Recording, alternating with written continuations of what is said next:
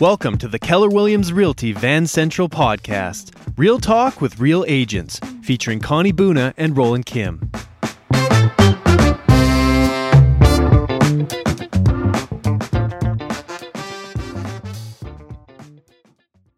Hey, everybody. Connie Buna here, managing broker with Keller Williams Realty Van Central. And Roland Kim, operating principal. Friends, we're going to talk a little bit about a number of topics that relate to your business practice and your trade practice. And so I will say this caveat because we have lots of folks from uh, from various brokerages potentially listening in. This content has been produced predominantly with our agents in mind. So this is advice coming directly from their own managing broker. But if you're listening from another brokerage, this is simply just a reminder that any information that I'm sharing should always be checked through your own managing broker. So please do make sure that any information you are receiving here you understand is directed to agents at our brokerage.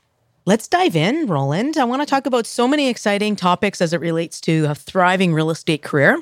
What are we going to start with? Let's start with six steps of good decision making. So, the Real Estate Council of BC actually produced, I think, a phenomenal sort of checklist of six steps to good decision making in using your professional judgment to analyze, assess, and take action on a number of situations that could occur. And it was, for me, a very powerful reminder. In fact, I've printed off and put up around the brokerage this document specifically because I just feel like if everybody had a copy of this at their desk and or internalized to understand best practices it would be a really amazing way that we might shift handling all kinds of different instances that come across our plates so as we're looking through the six steps of good decision making, we have step number one, which is identify the situation. So, assessing the situation and considering the issue at hand in a variety of ways, obviously, an important step. Asking yourself who's involved and who you are representing in a transaction. Also, I think a very important step. And then, thirdly, under that category of identifying, asking yourself what resources you may need to gather in order to ensure you have all of the necessary facts.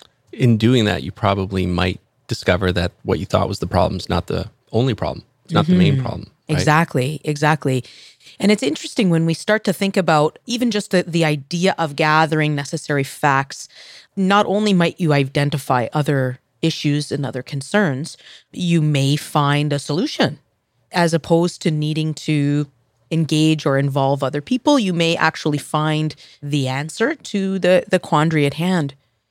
As we think about gathering the facts, we're using our identified resources to gather information from relevant parties, such as other real estate professionals and clients. So, you know, we do want to make sure that, and I, I know that for us, we've talked many times about that it is now a standard of practice for us to do documentation of these communications and ensuring that, you know, critical pieces of information that are conveyed potentially verbally are summarized in written format just so that there's a record of the interaction. The other thing that I've really gotten involved in in doing for myself as well as of course for the agents in the office when they have questions is to really look at the resources available. I know recently the Real Estate Council relaunched their external as well as internal websites and the change of user experience on the website has made it that it used to be that you had to kind of go into other like external documents to access.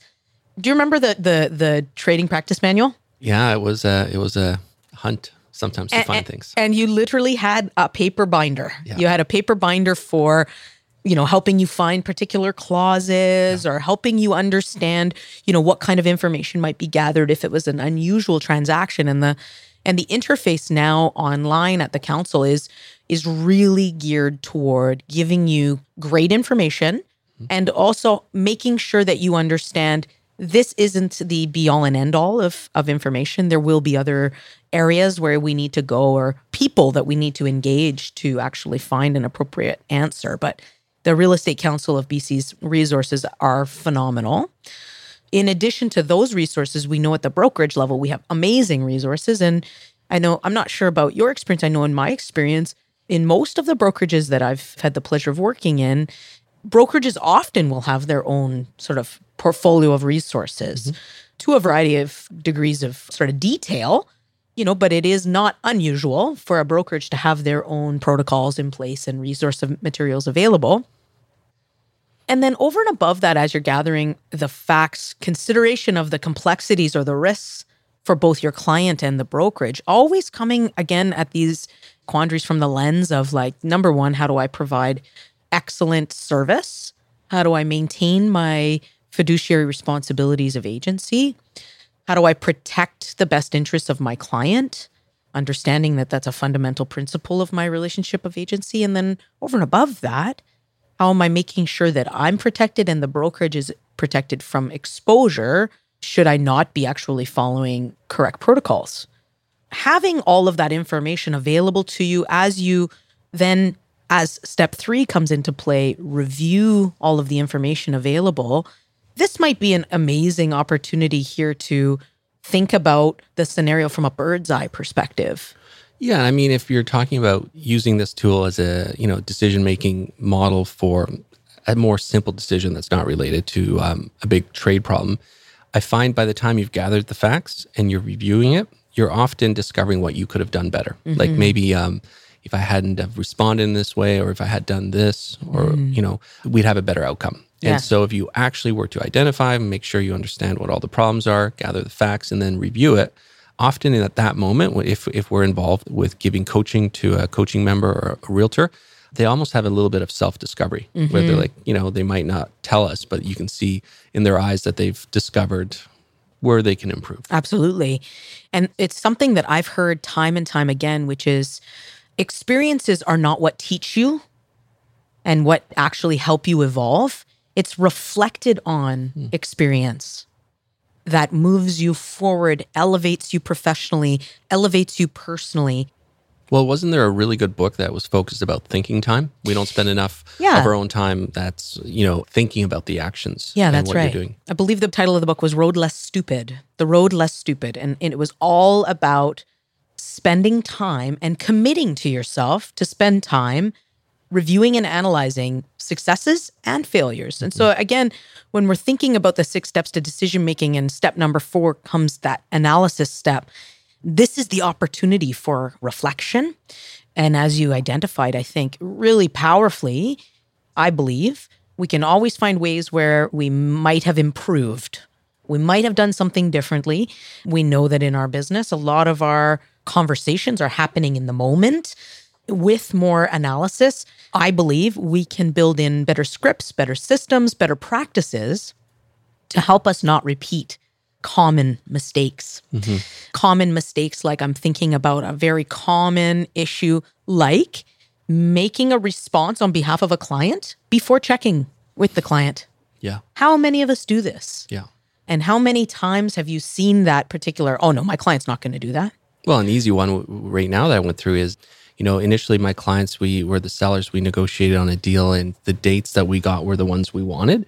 And then later the buyer came back and asked for dates that previously weren't in the window that my client wants. And in my head, I was thinking, well, no, they don't want this. You know, they said no to it and you were in multiples and you gave them the dates that they wanted. But of course, I did my job. I went back to them and said, you know, it's just my job to bring this to you. They've requested mm-hmm. the the the mid-October dates that previously didn't work and you don't have to change. I just needed to bring it to your attention.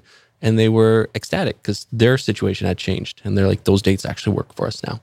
Amazing. And so that for me is such a powerful example where I think part of good decision making is removing your ego mm-hmm. and understanding that it's very often not your decision to make as the agent.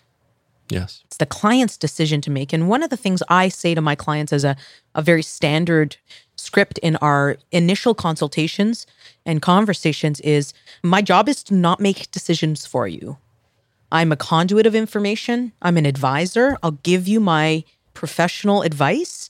However, you will instruct me on how we will proceed for any action, including something as simple as access requests or date changes or deficiency repairs.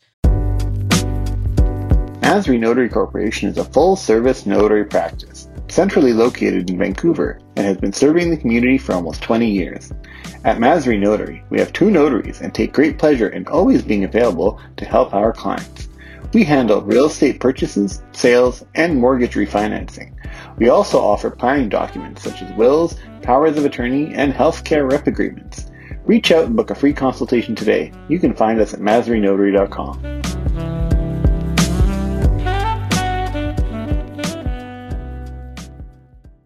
It's amazing. Like if everyone could take that approach where you're a professional, where I have a resource of skills and knowledge, but you're instructing me based on what I'm providing you, and then you're instructing me, then what you do really, really well doesn't feel as awkward as it might for a lot of other realtors, which is, you know, a client might say, um, oh, I don't need an inspection. It's a five year old building.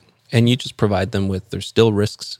I still need to advise you to get an inspection and then they are directing us that they don't want an inspection and then it's really easy to say you know what i'm just going to summarize this conversation mm-hmm. and you know so we're both on the same page and you can get that documented and then email it to them mm-hmm. and it doesn't feel like um, hey why is my agent sending me this information that feels like they're not on board mm-hmm. because you're actually reiterating what they instructed you yes thereby confirming mm-hmm. and thereby protecting yourself and protecting the client that you're you know you're listening to each other. Exactly. And it is you know an important part of that decision making process to ensure that everybody's walked away from the conversation understanding the same things. And so often that summary can be an opportunity also to say oh wait a minute. No.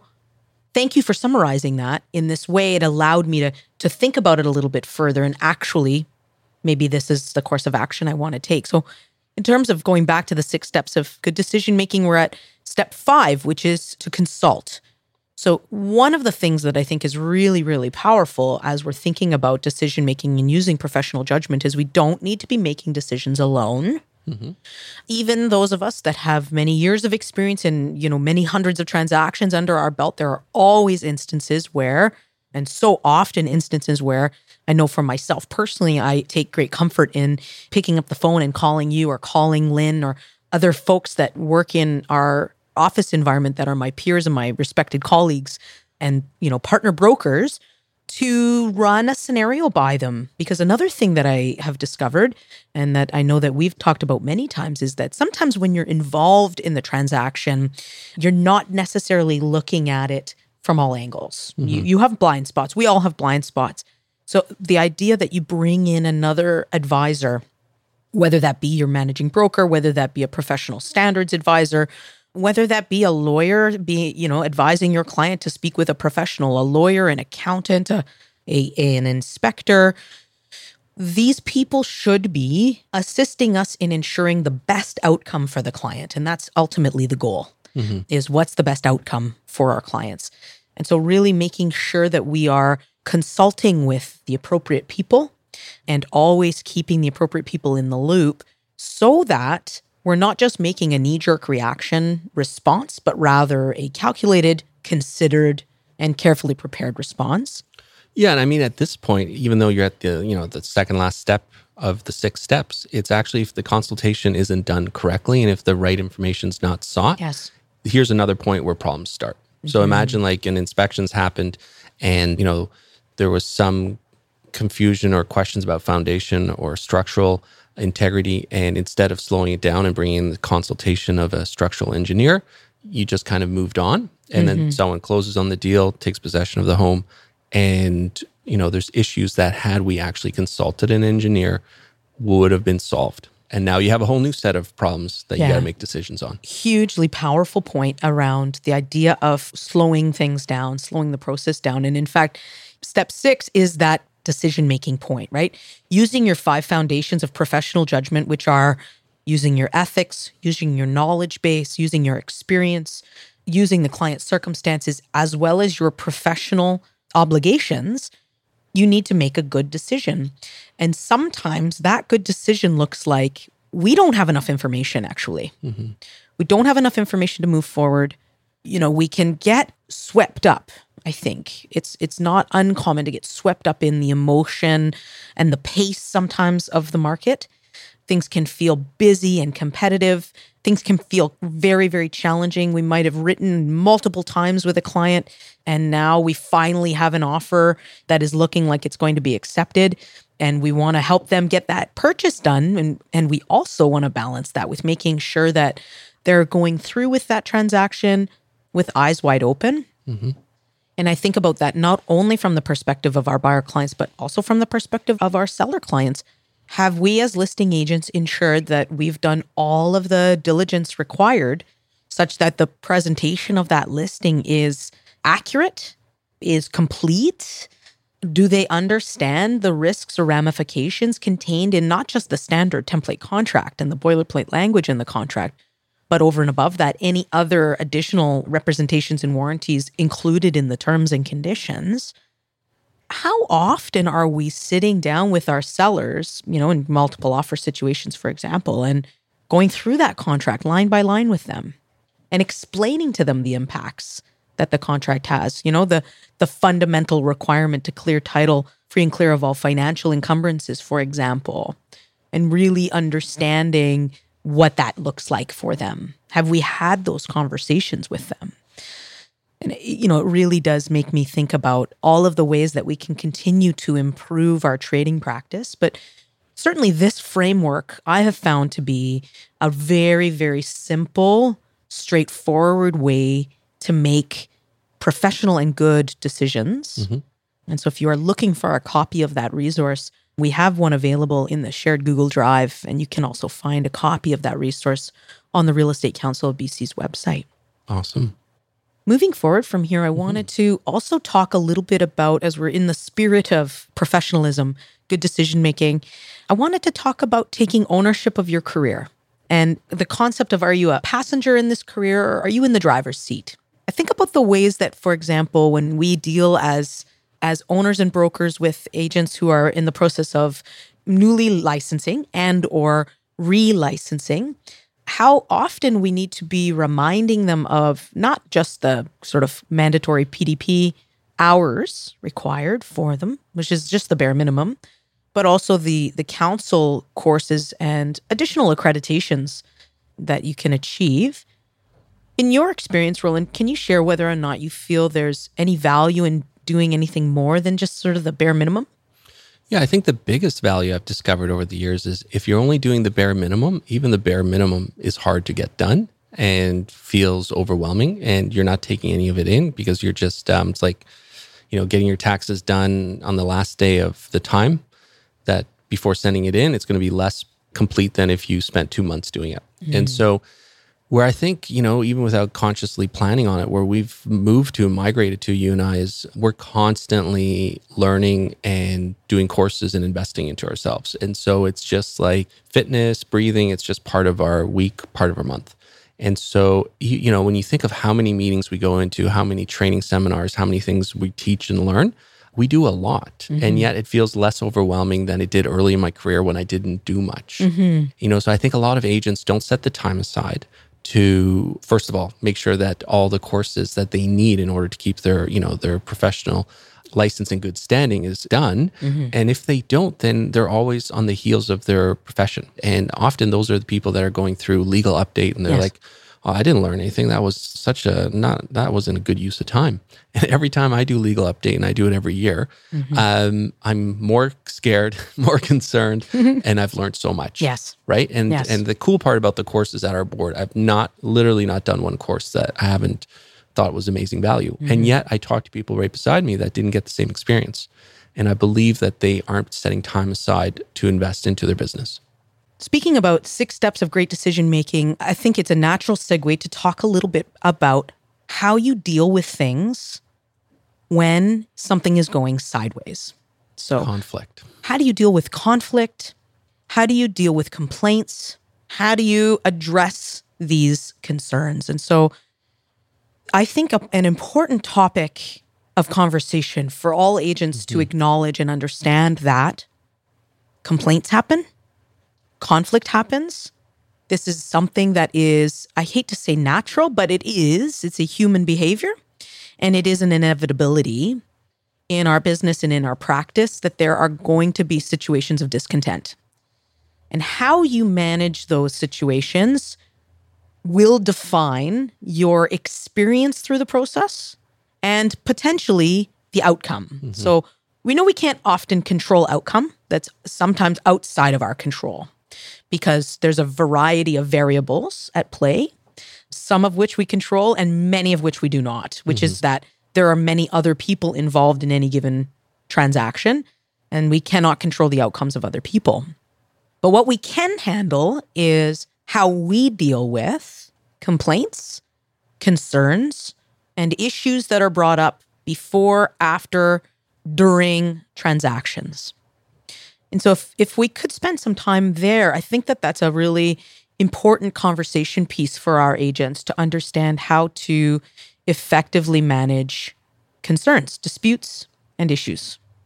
Yeah, and where you started there about you can't control the outcome necessarily, you can definitely influence a worse outcome Yes. by not starting right. You know, Yes. so it's like if you think of when a problem comes across your desk, if you're the type of person that avoids that email or that returning that phone call, and you think by you know letting a week slip that um, you know you've kind of forgotten about it and you feel better, um, that's not helping, right? But you gotta dig into it and then give time where you're going to focus on it and figure out what you can control in order to take the first steps. Totally. So, I mean, I've pulled off and it was amazing. There's so many resources available, but this was just sort of five tips to great dispute resolution. And tip number one don't run from the conflict.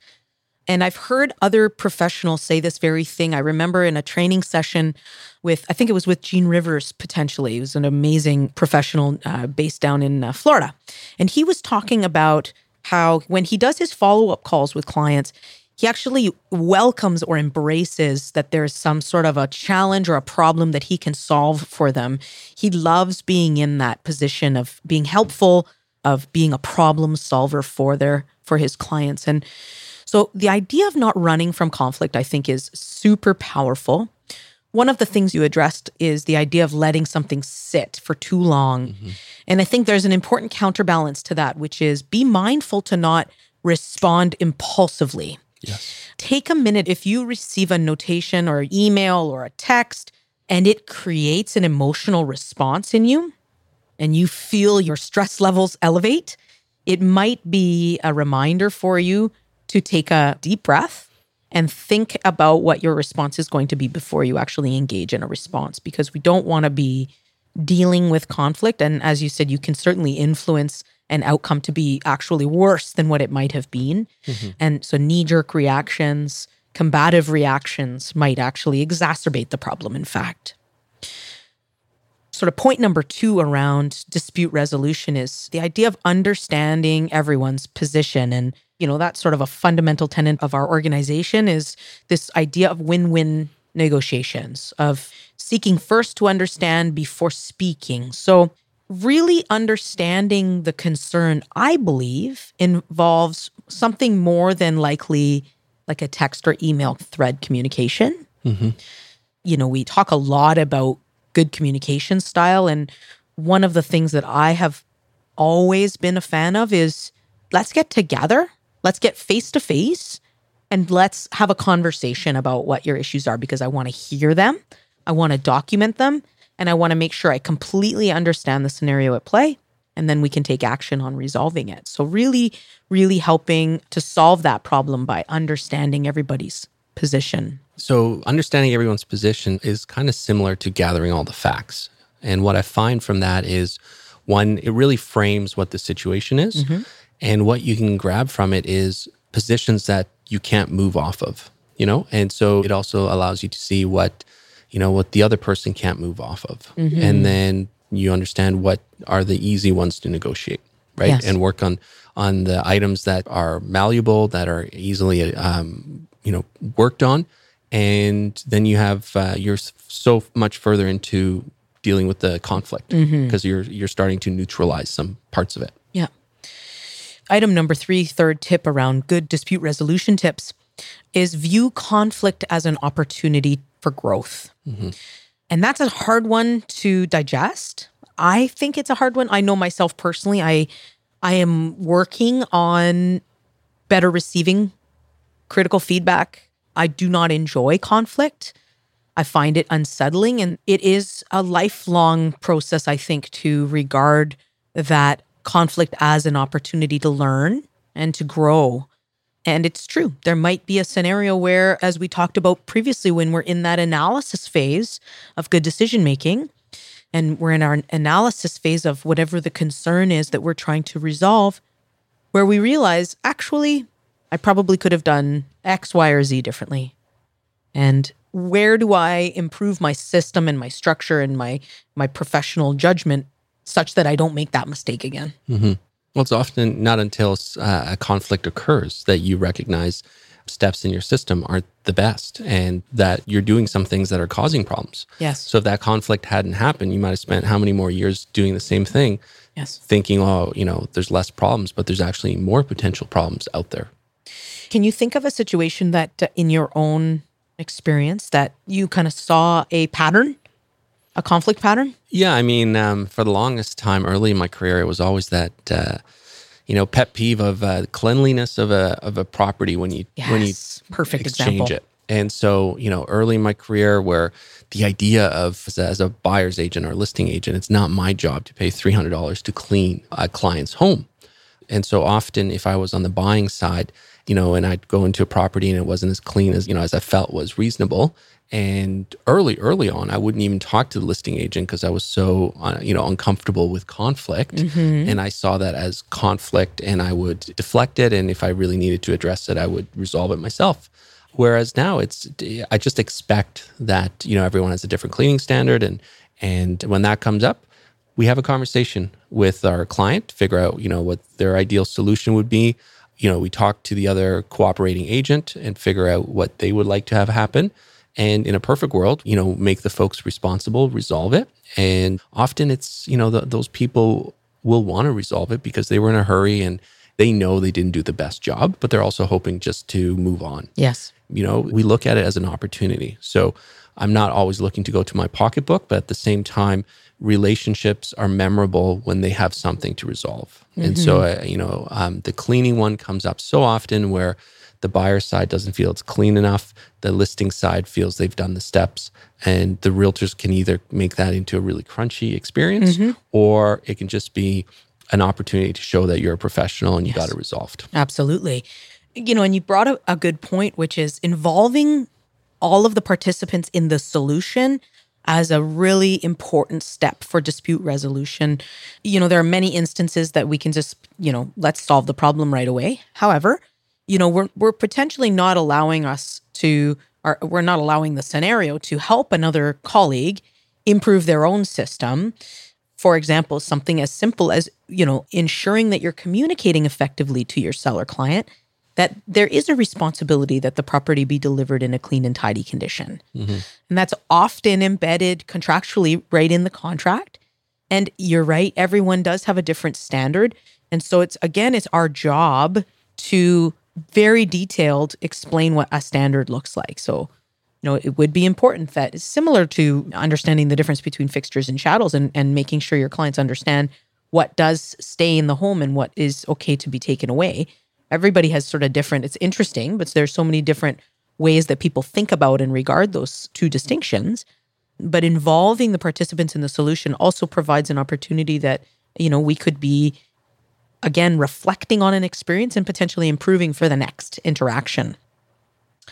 And then finally, and this is something that I often have to think about and remember and hold true stay calm, focus on the problem. So, again, not allowing your emotions to elevate and your emotions to dictate your actions, but rather coming from a grounded place of calm mm-hmm. to resolve the issue. I Think removing your emotion or as best as possible neutralizing your emotion before moving forward into that decision making process is so powerful and so, so helpful. We are on your team. Whether your team is you and your dog or a team of 10 real estate professionals, the Home Happy team is here to enhance your client's experience. We take care of the financing side of the real estate equation, reducing their stress through a team approach of experience, technology, and communication. Your client experiences a lot when buying a home. Make sure it's a great one they will remember by introducing them to Michael Lloyd and the Home Happy team for their mortgage needs.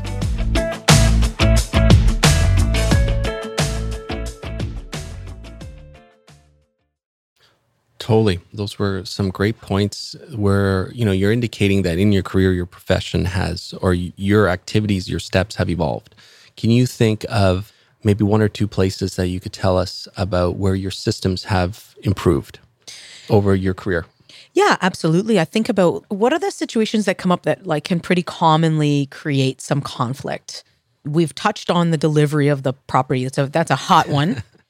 Another one is access. Yes. Access requests. Yeah. So understanding and setting expectations, I think, is always the most powerful. So first and foremost, I've now just embedded in my contract access requests because following subject removal. Following subject removal. So in the period of time after subject removal, prior to completion, what we've learned over time is that very, very commonly, client wants to come in.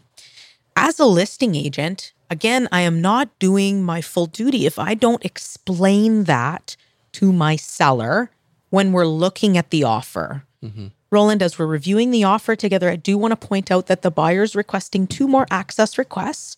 So if we sign this agreement today after subject removal, they do have the opportunity to come back to the property on two more occasions. Would you like to add any further detail to this section of the contract? Would you like to put a limitation on the amount of time that they're in the home? I mean, sometimes those clauses are written very, very ambiguously, or mm-hmm. you know, with with lots of you know room for uh, guesswork the worst types of clauses written in contracts. And so, you know, again, there's an opportunity there to set some expectations. And I just always find it one of the things I've learned over time is that if we talk about it early, yes, then when we're dealing with the ask or the request, we can go back to remember when we talked about that they had two access requests. Here's what's going to happen. You do not have to leave. I will be there, or someone from my team will be there. They will be there for only, as we indicated in the contract, 30 minutes you know, I often also try to ensure that that person understands, hey, you know, when we go out and buy you a home, you'll probably want to do that too. Mm-hmm. As it's so interesting how people can get, you know, once the deal is firm and we're pending completion, they just like they don't want to deal anymore. And I think there's a natural arc of emotion that yes. happens where they're tired. Yeah, and they might feel like, first of all, the fact that you really bring up there is don't assume as a professional that anything in the contract is basic and obvious and that the other person would agree to it and know it, your client. Because you're definitely right. That access point, I have had situations where a client won't let the person back in, mm-hmm. where I mm-hmm. failed to do a really good job initially of explaining that that is in the contract and yes. here are the boundaries and this is why we have it. Yes. You know, and you would want the same when you're buying a home. Yes, um, absolutely. Um, and in that case, it was because the seller it had been such a long time frame between subject removal and possession that the market had gone up a lot oh. and the seller felt like you know they sold too early yes and so it was just an emotional decision in the end we got it sorted but it was a lot of work yes in order just to get access for half an hour yes absolutely I will share another experience that I had just in, in terms of, you know, from a dispute resolution perspective. I had a an instance in one transaction where I for whatever reason, it didn't, uh, I missed the fridge in the inclusions. Mm-hmm. I had all of the other appliances and I, I missed the fridge. Mistakes happen. I went through the contract with the client. I can't believe I didn't see that. But that's a pretty significant mistake. And the realtor reached out to me, cooperating listing agent reached out to me to say, "Hey Connie, I just I just wanted to check in with you. I only realized this unfortunately after the fact. This was after subject removal prior to completion. I realized that we actually missed the fridge. Do your clients want the fridge? It was an old fridge. yes, I'm so sorry. That was a total oversight. But obviously, as you know, the appliances are included in the purchase. So, yes, please let the seller know. And, and the seller decided that they were going to just dig their heels in and they were going to move this old fridge. the old fridge. And so, you know what? That's squarely on my shoulders.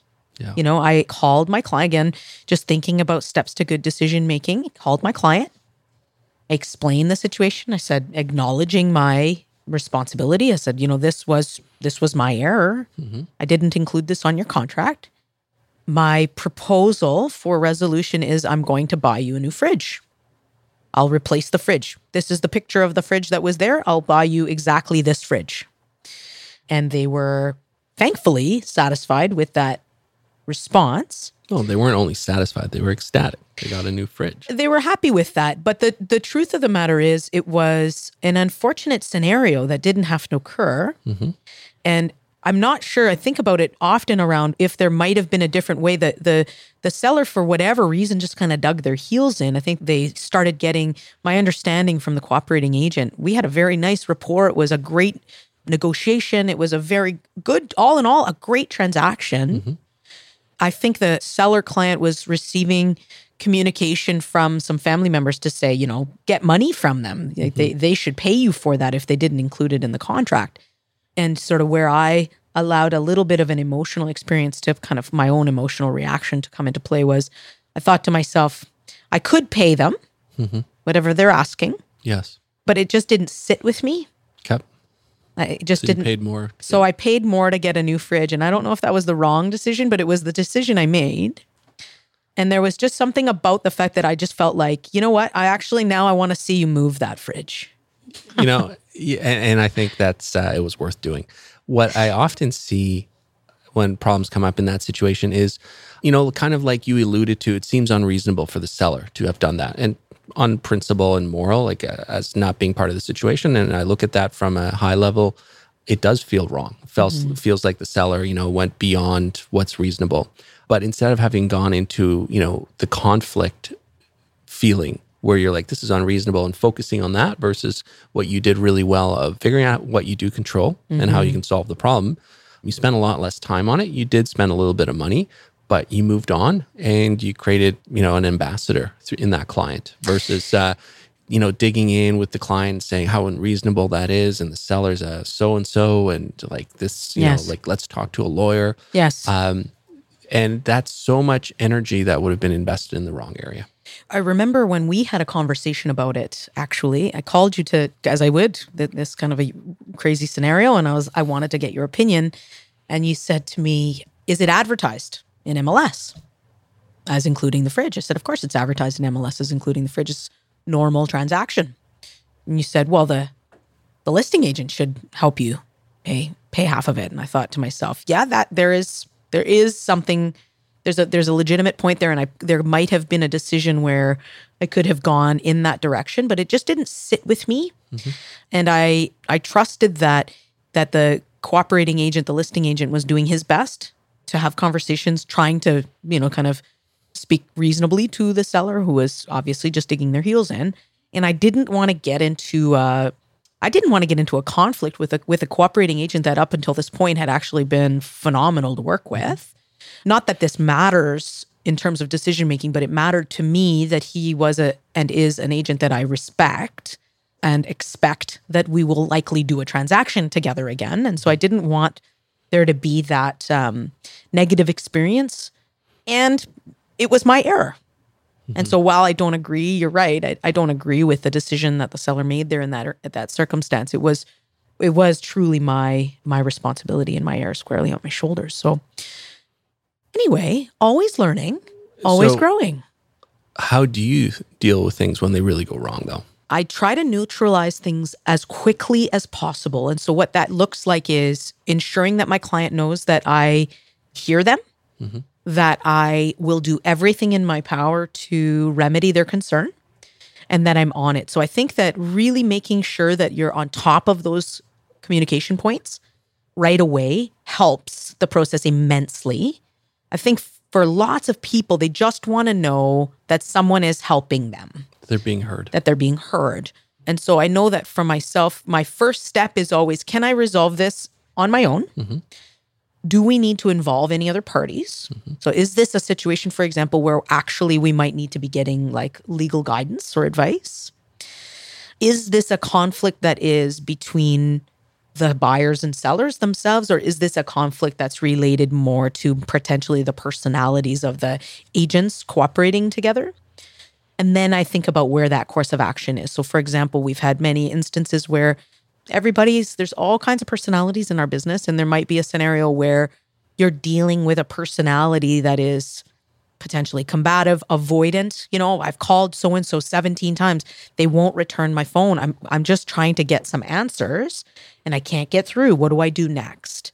And so it, it's a, important reminder, I think, for all of us, but certainly for all of the agents in the office to really understand that there are protocols in place in our profession to understanding the steps to dispute resolution and to complaints, actually.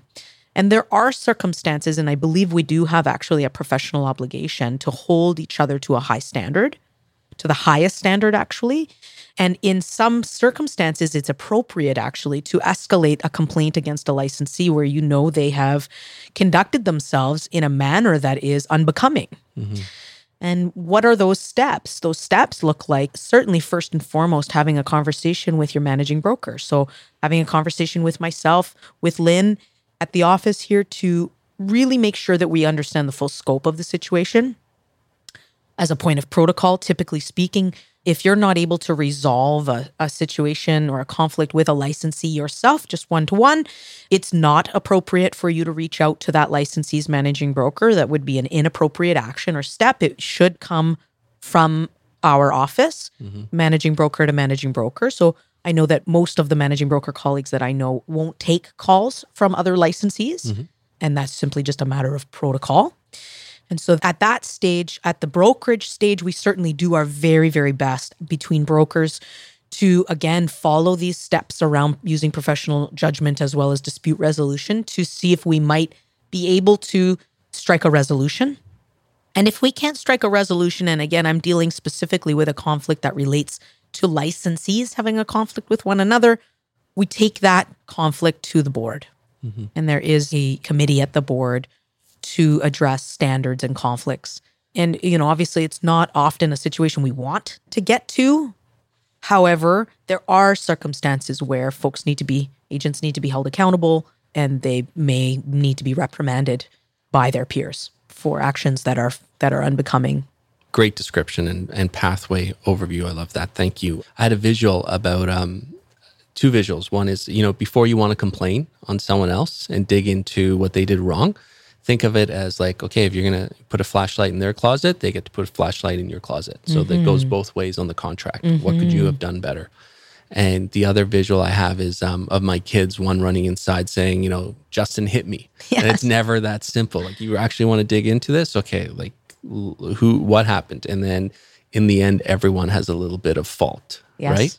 If you remember that when you get emotionally charged, it may stop you from investing time and stirring, you know, an ant's nest when you don't need to. Absolutely. Because rarely in our experience is a problem one-sided.